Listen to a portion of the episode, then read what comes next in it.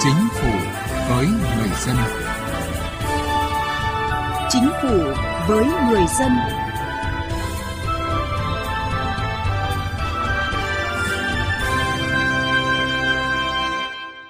Thưa quý vị và các bạn, hiện cả nước có khoảng 500.000 doanh nghiệp nhỏ và vừa, chiếm hơn 97% tổng số doanh nghiệp đang hoạt động. Hàng năm, các doanh nghiệp nhỏ và vừa đóng góp khoảng 45% tổng sản phẩm quốc nội, 31% thu nộp ngân sách nhà nước và thu hút 51% lao động. Tuy nhiên, trong thời điểm hiện tại, cộng đồng doanh nghiệp nhỏ và vừa vẫn đang gặp nhiều khó khăn, đặc biệt trong việc tiếp cận các vốn vay để mở rộng phát triển hoạt động sản xuất kinh doanh. Từ chính sách đến cuộc sống.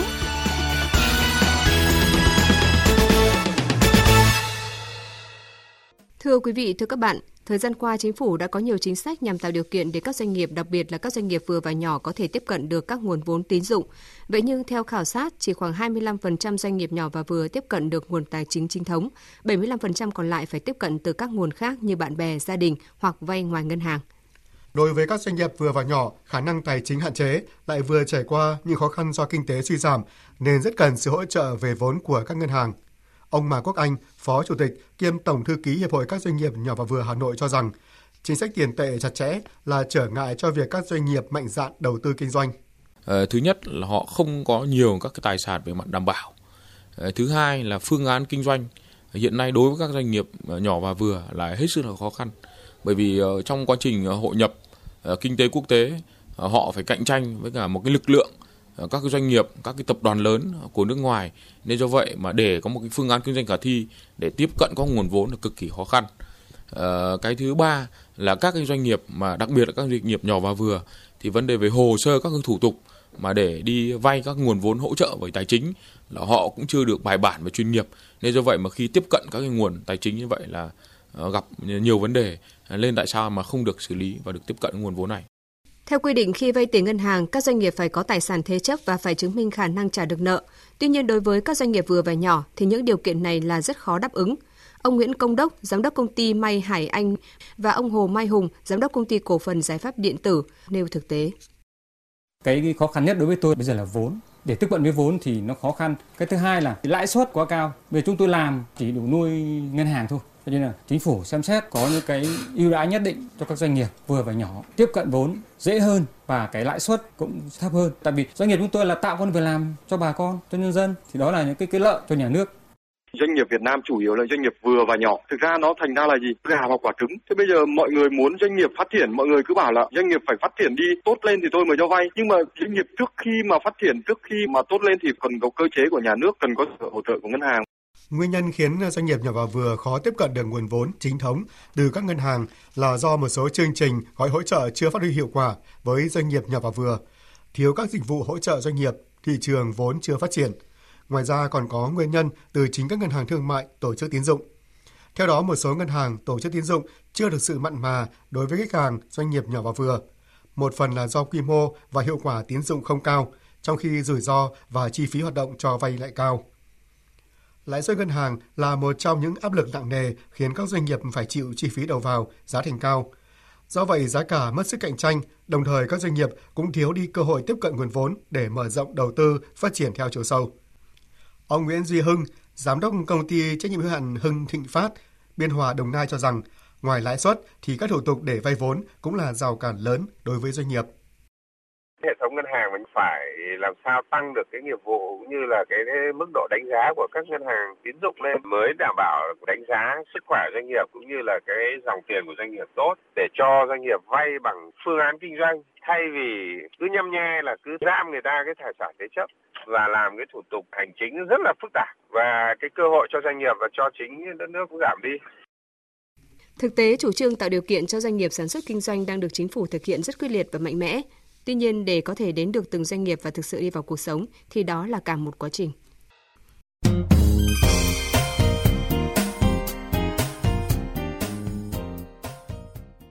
Thưa quý vị và các bạn, như chúng tôi đã đề cập, doanh nghiệp nhỏ và vừa chiếm số lượng lớn trong tổng số doanh nghiệp đang hoạt động tại Việt Nam, đóng góp đáng kể vào tăng trưởng GDP, nhưng cũng là đối tượng chịu ảnh hưởng nặng nề nhất trước dịch bệnh COVID-19. Do đó, doanh nghiệp nhỏ và vừa rất cần sự trợ giúp từ phía chính phủ không chỉ là vốn, lãi suất mà các chính sách vĩ mô khác, trong đó có thu hút đầu tư, phát triển thị trường vốn, chính sách về thuế, phí. Thực hiện Nghị định số 31 năm 2022 của Chính phủ và Thông tư số 03 của Ngân hàng Nhà nước Việt Nam về hỗ trợ lãi suất 2% cho các doanh nghiệp thuộc các ngành nghề, lĩnh vực bị ảnh hưởng nặng nề của đại dịch COVID-19, nhiều ngân hàng thương mại đã nhanh chóng vào cuộc và tổ chức triển khai trong toàn hệ thống. Theo bà Bùi Thu Thủy, Phó Cục trưởng Cục Phát triển Doanh nghiệp Bộ Kế hoạch và Đầu tư, các bộ ngành địa phương cần đẩy nhanh việc triển khai gói hỗ trợ lãi suất 2% của chính phủ. Đồng thời, ngân hàng nhà nước cần xây dựng cơ chế chính sách khuyến khích các ngân hàng thương mại, tổ chức tín dụng thành lập những kênh tài chính riêng cho các doanh nghiệp nhỏ và vừa và tăng mức dư nợ cho loại hình doanh nghiệp này nhằm tạo điều kiện thuận lợi hơn trong việc tiếp cận nguồn vốn ngân hàng. Các ngân hàng cũng cần phải được ờ, tăng cường đào tạo hơn cho cán bộ tín dụng của mình để hiểu và chia sẻ phải coi cái khu vực doanh nghiệp nhỏ vừa giống như một cái khách hàng tiềm năng và không phải là coi rằng là các cái doanh nghiệp nhỏ và vừa là khách hàng gọi là tốn kém, bởi vì cũng có những ngân hàng thì vẫn thấy rằng là giải ngân ít món vay hơn cho doanh nghiệp lớn hơn, thì vừa là cắt giảm chi phí, vừa là đỡ phải quản lý nhiều, cũng có tâm lý như thế. Và chúng tôi rất là mong đợi là các cái hệ thống ngân hàng sẽ chia sẻ nhiều hơn đối với khu vực doanh nghiệp nhỏ và vừa. Thế còn về bản thân doanh nghiệp thì cũng phải tăng cường năng lực hiện nay là qua cái luật hỗ trợ doanh nghiệp nhỏ vừa chúng tôi có rất nhiều những cái chương trình để tăng cường năng lực cho các doanh nghiệp này để giúp cho họ là nâng cao cái khả năng để đạt được cái chuẩn vay của ngân hàng. Thời gian qua, Thủ tướng Chính phủ đã giao cho các bộ ngành địa phương triển khai nhiều công việc cụ thể nhằm ổn định kinh tế vĩ mô, thúc đẩy tăng trưởng. Trong đó, Ngân hàng Nhà nước được Thủ tướng giao nhiệm vụ xây dựng phương án cụ thể để phấn đấu thực hiện giảm lãi suất tín dụng cho vay, đầu tư sản xuất kinh doanh, phù hợp với diễn biến lạm phát, kết quả xử lý nợ xấu và yêu cầu thúc đẩy tăng trưởng cho nền kinh tế. Tiến sĩ Nguyễn Đình Cung, nguyên viện trưởng Viện Nghiên cứu Quản lý Kinh tế Trung ương phân tích. Nhiều việc chính phủ cũng cố gắng làm ví dụ như là tiếp cận vốn đối với ờ, doanh nghiệp nhỏ vừa giảm lãi suất ờ, tất cả những đấy thì chính phủ đều biết cả. Tuy nhiên ờ, làm điều đó nó liên quan đến rất nhiều thứ. Mà nhiều thứ đó thì có lẽ cái việc giải quyết trong thời hạn trước mắt là khó cái chỗ này theo tôi biết là chính phủ cũng đã rất cố gắng đặc biệt là thủ tướng chính phủ đã chỉ đạo bên ngân hàng nhà nước thống đốc ngân hàng nhà nước cũng đã có những nỗ lực rất lớn Vấn đề cốt lõi giúp doanh nghiệp tiếp cận vốn tín dụng là giảm chi phí không chính thức, gỡ bỏ các rào cản về thủ tục vay vốn, chứ không chỉ là giảm lãi suất. Theo ông Tô Hoài Nam, Phó Chủ tịch Thường trực kiêm Tổng Thư ký Hiệp hội Doanh nghiệp nhỏ và vừa Việt Nam, các doanh nghiệp nhỏ và vừa đang cần giảm về thủ tục hành chính, nhưng cần nhất là mở lối ra để vay tín chấp và cho họ được tiếp cận nhiều hơn vốn chung và dài hạn. Hạn là rất là tốt rồi, nhưng mà phải nâng cái tỷ lệ cho vay vốn trung hạn, dài hạn nhiều lên. Bởi vì nếu mà không cho vay trung hạn và dài hạn thì vừa mới vay xong đã phải đi lo trả nợ và cần được tiếp cận nhiều hơn đối với cái quan hệ tín dụng theo cái cách là tài sản bảo đảm được hình thành từ nguồn vốn vay mà khung pháp lý đã có rồi, tức là tín chấp và sau đó nữa thì doanh nghiệp cũng quan tâm đến lãi suất. Dưới góc nhìn của một chuyên gia kinh tế, ông Nguyễn Minh Phong cho rằng để các doanh nghiệp nhỏ và vừa có thể tiếp cận được nguồn vốn tín dụng, cần kết hợp những giải pháp đột phá. Bên cạnh đó, ngân hàng cùng với doanh nghiệp cũng cần nỗ lực, cố gắng hơn nữa cần phải thực hiện tốt cái việc mà cho vay theo chuỗi. Mà cái này là cái luật hỗ trợ doanh nghiệp vừa nhỏ đã khẳng định rất rõ. Cho vay theo chuỗi liên kết, hình thành các sản phẩm chủ lực là một trong ba nhóm đối tượng cần phải cho vay nhiều hơn. Cái thứ hai là các doanh nghiệp cũng nên mạnh dạn liên kết với nhau. Khi mà các doanh nghiệp cứ nhỏ mà không chịu liên kết, thì chắc chắn anh sẽ ngày càng yếu đi trong cái quá trình tiếp cận nguồn vốn. Và cái tiếp nữa, anh phải tự huy động vốn, thông qua vốn tự có, thông qua người nhà và đặc biệt trên nền chứng khoán. Và chúng tôi cho rằng trong thời gian tới nên khuyến khích cái mảng thị phần này để cho doanh nghiệp tự tìm kiếm nguồn vốn với cái giá rẻ hơn. Và cổ phần hóa là một trong những hình thức để các doanh nghiệp vừa có một cái đột phá trong tiếp cận vốn. Ngoài ra nữa, các cái quỹ bao gồm là quỹ phát triển doanh nghiệp vừa và nhỏ rồi quỹ hỗ trợ doanh nghiệp vừa nhỏ sắp tới sẽ thành lập đấy. Rồi quỹ bảo lãnh cũng phải thay đổi các cái điều kiện thay đổi các cái cách làm của mình để nó tạo một cái hợp lực giúp cho các doanh nghiệp vừa và nhỏ tiếp cận tốt hơn với nguồn vốn. Cùng quan điểm này, chuyên gia kinh tế Bùi Kiến Thành cho rằng để có thể tiếp cận được nguồn vốn vay của ngân hàng, ngoài sự hỗ trợ của chính phủ về lãi suất, thủ tục, các doanh nghiệp cũng cần có sự minh bạch về thông tin tài chính, có phương án sử dụng vốn rõ ràng cụ thể nhằm tạo sự tin tưởng bền vững cho ngân hàng ngân hàng cho vay dựa trên cái tài sản thế chấp rồi về là doanh nghiệp muốn làm gì thì làm thì cái đấy là cái chuyện đó bây giờ nó không thể tiếp tục như thế được nữa và kiểm soát cái sử dụng nguồn vốn cho nó đúng theo cái mục đích của cái tín dụng đấy để khơi thông được dòng chảy tín dụng cho doanh nghiệp, nhất là các doanh nghiệp nhỏ và vừa, nhiều chuyên gia cho rằng cần khuyến khích tổ chức tín dụng cho vay dựa trên xếp hạng tín nhiệm của doanh nghiệp. Tuy vậy để làm được điều này thì đòi hỏi ngân hàng phải thiết lập được chuẩn tín nhiệm của doanh nghiệp, từ đó thông tin của hai bên về nhau rõ hơn, độ tin cậy sẽ cao hơn.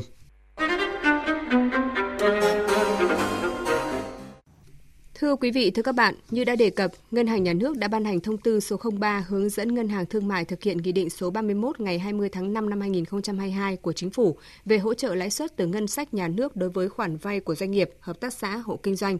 Thông tư số 03 bao gồm 11 điều với những nội dung chính sau. Đối tượng áp dụng, Ngân hàng Thương mại khách hàng theo quy định tại khoản 1, khoản 2 điều 2, Nghị định số 31 của Chính phủ, các tổ chức cá nhân khác có liên quan – theo đó, khách hàng vay vốn được hỗ trợ lãi suất là doanh nghiệp, hợp tác xã, hộ kinh doanh thuộc một trong các trường hợp sau có mục đích sử dụng vốn vay thuộc một trong các ngành đã được đăng ký kinh doanh quy định tại quyết định số 27 ngày 6 tháng 7 năm 2018 của Thủ tướng Chính phủ, ban hành hệ thống ngành kinh tế Việt Nam bao gồm hàng không, vận tải kho bãi, du lịch, dịch vụ lưu trú, ăn uống, giáo dục và đào tạo, nông nghiệp, lâm nghiệp và thủy sản, công nghiệp chế biến, chế tạo, xuất bản phần mềm, lập trình máy vi tính và hoạt động liên quan, hoạt động dịch vụ thông tin, trong đó có hoạt động xây dựng phục vụ trực tiếp cho các ngành kinh tế nói trên, nhưng không bao gồm hoạt động xây dựng cho mục đích kinh doanh bất động sản quy định tại mã ngành kinh tế theo quyết định số 27 năm 2018 của Thủ tướng Chính phủ. Có mục đích sử dụng vốn vay để thực hiện dự án xây dựng nhà ở xã hội, nhà ở cho công nhân, cải tạo chung cư cũ thuộc danh mục dự án do Bộ Xây dựng tổng hợp công bố. Nguyên tắc cho vay hỗ trợ lãi suất Ngân hàng Thương mại thực hiện cho vay hỗ trợ lãi suất theo quy định của pháp luật hiện hành về hoạt động cho vay của tổ chức tín dụng, chi nhánh ngân hàng nước ngoài đối với khách hàng, quy định tại Nghị định số 31. Thông tư này và quy định pháp luật có liên quan. Về xác định hạn mức hỗ trợ lãi suất, thông tư nêu rõ các ngân hàng thương mại đăng ký kế hoạch hỗ trợ lãi suất từ ngân sách nhà nước cho cả hai năm 2022-2023 và chi tiết từng năm theo quy định tại Nghị định số 31. Trường hợp tổng số tiền hỗ trợ lãi suất theo đăng ký kế hoạch của các ngân hàng thương mại trong 2 năm 2022 và 2023 nhỏ hơn hoặc bằng 40.000 tỷ đồng, Ngân hàng Nhà nước Việt Nam xác định hạn mức hỗ trợ lãi suất đối với từng ngân hàng thương mại theo đăng ký. Trường hợp tổng số tiền hỗ trợ lãi suất theo đăng ký kế hoạch của các ngân hàng thương mại trong 2 năm 2022 và 2023 lớn hơn 40.000 tỷ đồng, Ngân hàng Nhà nước xác định hạn mức hỗ trợ lãi suất đối với từng ngân hàng thương mại.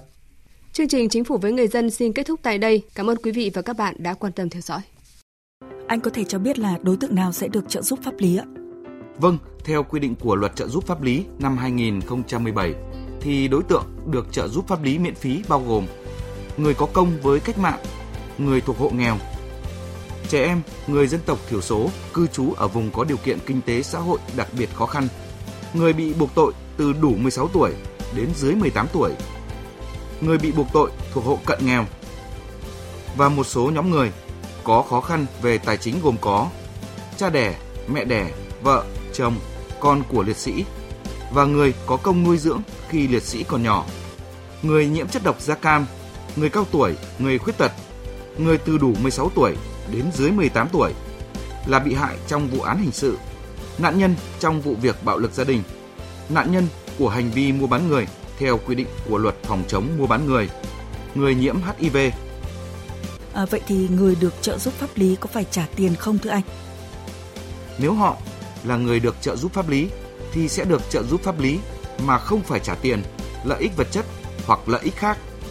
Vâng, à, anh có thể cho biết là làm cách nào để liên hệ được với Trung tâm trợ giúp pháp lý nhà nước? Chị hãy tìm địa chỉ liên hệ và số điện thoại của Trung tâm trợ giúp pháp lý nhà nước theo những cách sau.